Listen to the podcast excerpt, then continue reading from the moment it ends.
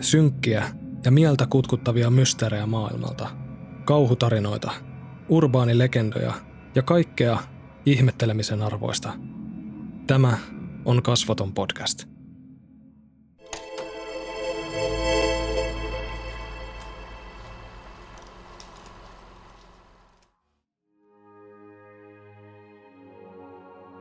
Tällä pallolla on tapahtunut ja tulee myös tapahtumaan lukematon määrä omituisia ja salaperäisiä asioita, joihin ei löydetä täysin vedenpitävää selitystä, ehkäpä koskaan. Ja tämä tapaus on vain yksi niistä. Tämä tarina kertoo aikanaan Puolasta Englantiin muuttaneen kaivostyöläisen selittämättömästä katoamisesta ja mysteeriä tutkineesta konstaapelista, jonka omituiset kokemukset saattoivat jollain tapaa linkittyä kadonneen henkilön kohtaloon.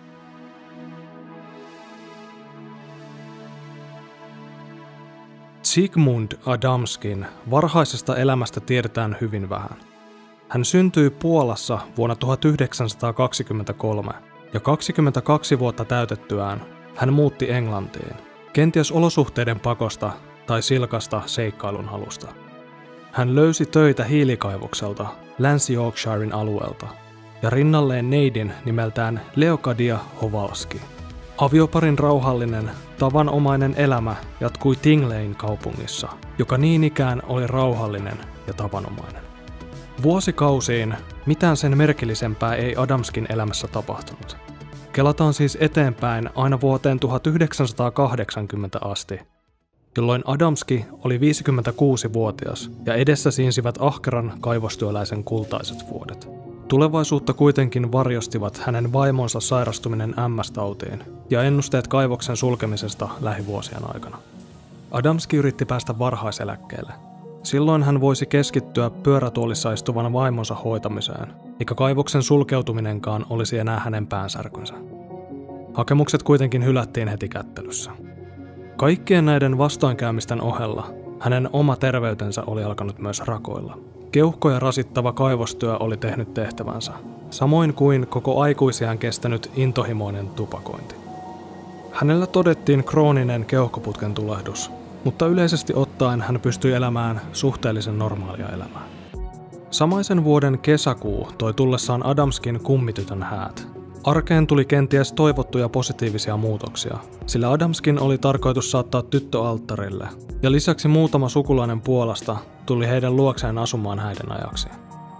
Kesäkuun seitsemäntenä iltapäivänä Adamski oli heittänyt takin niskaan, sanonut heipat ja lähtenyt ruokaostoksille.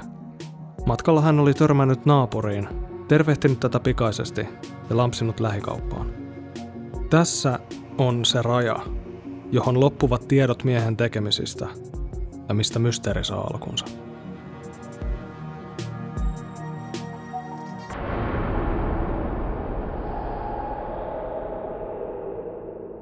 Adamski ei koskaan palannut ruokaostoksilta kotiinsa.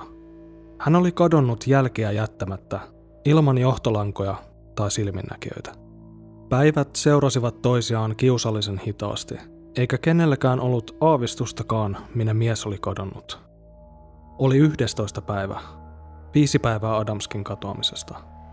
Todmordenin rautatieaseman kupeessa sijaitsevalla Tomlinsin hiilikentällä Trevor Parker, hiilikentän omistajan poika, pakitteli kuorma-autoaan kohti hiilikasaa ja valmistautui lastaamaan päivän viimeistä kuormaa.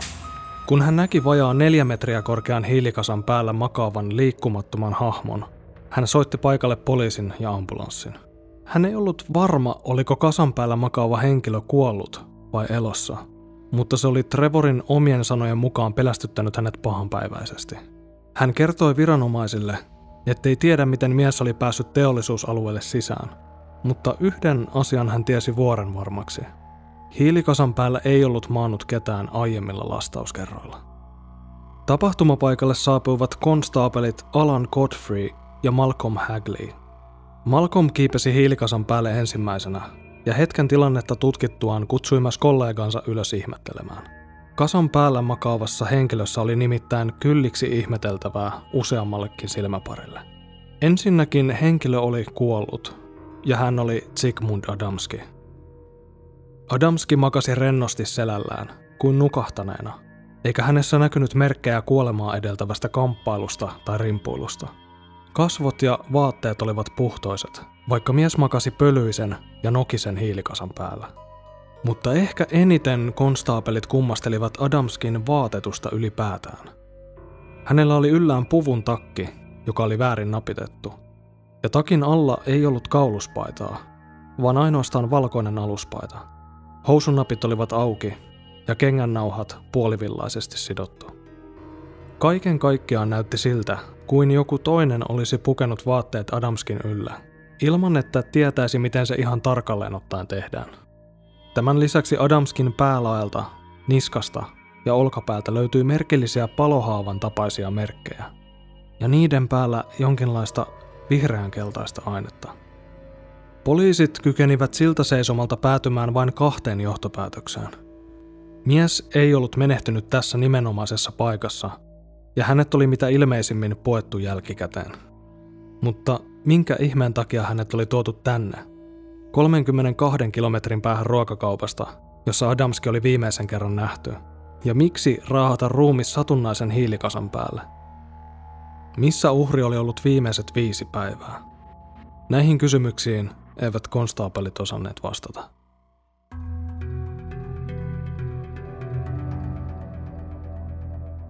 Sekä Alan että Malcolm olivat molemmat yhtä mieltä siitä, ettei Adamski kohdannut luonnollista kuolemaa. Jotain epätavallista oli tapahtunut.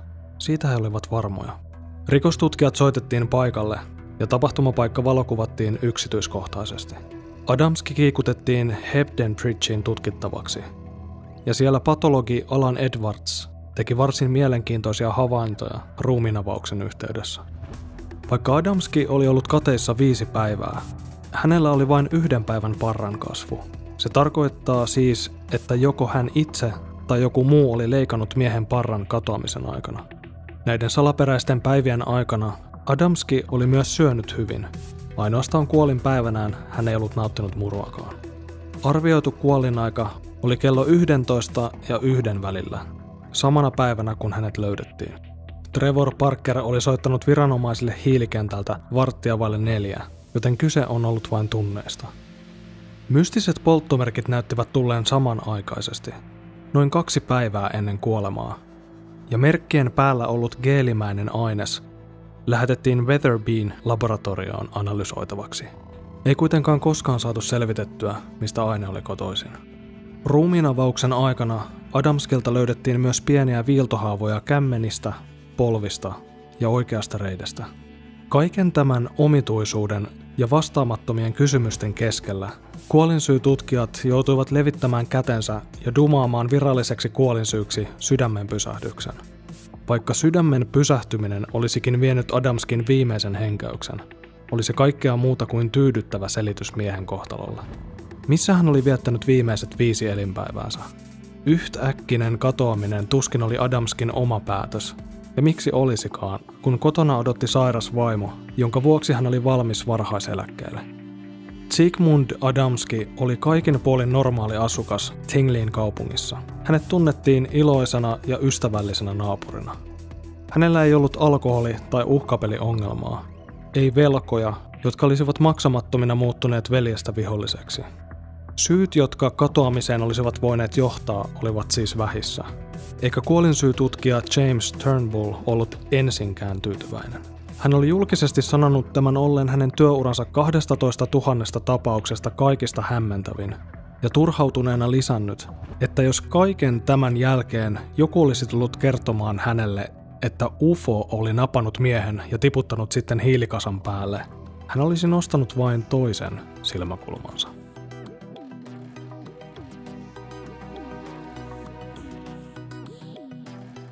Vuosi 1980 oli kääntynyt ehtoon puolelle ja talvi teki tuloaan.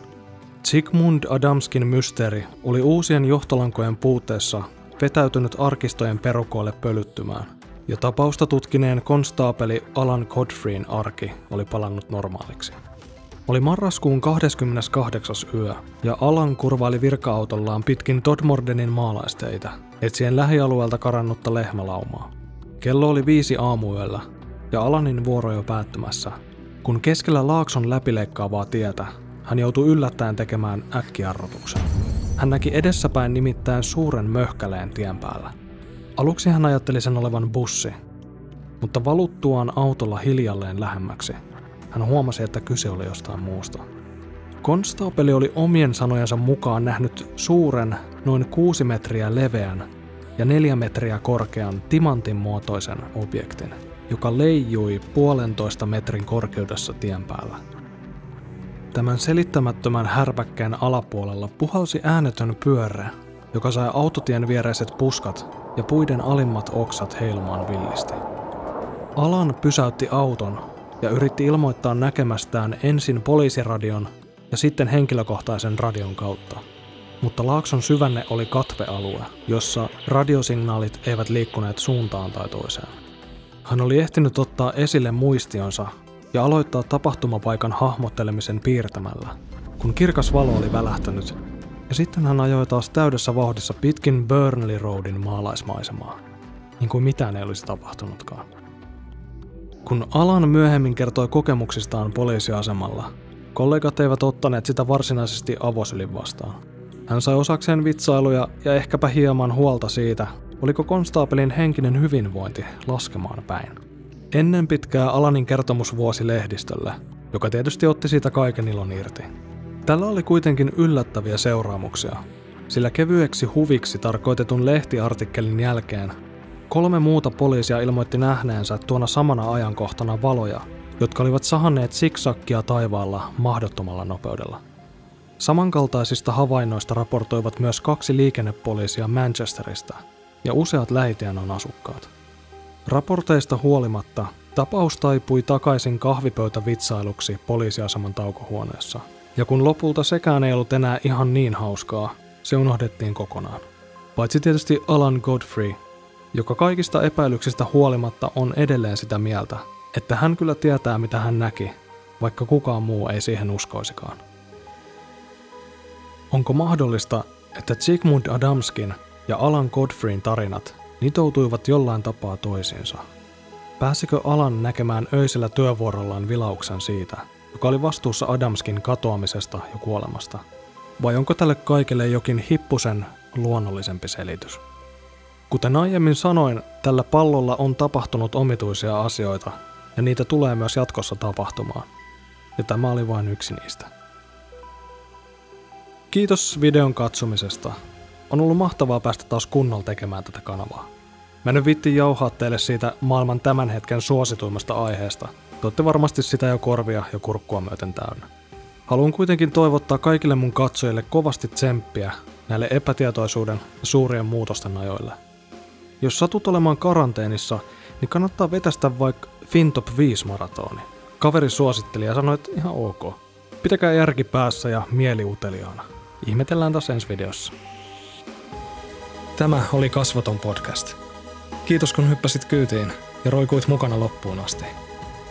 Ihmetellään taas ensi jaksossa.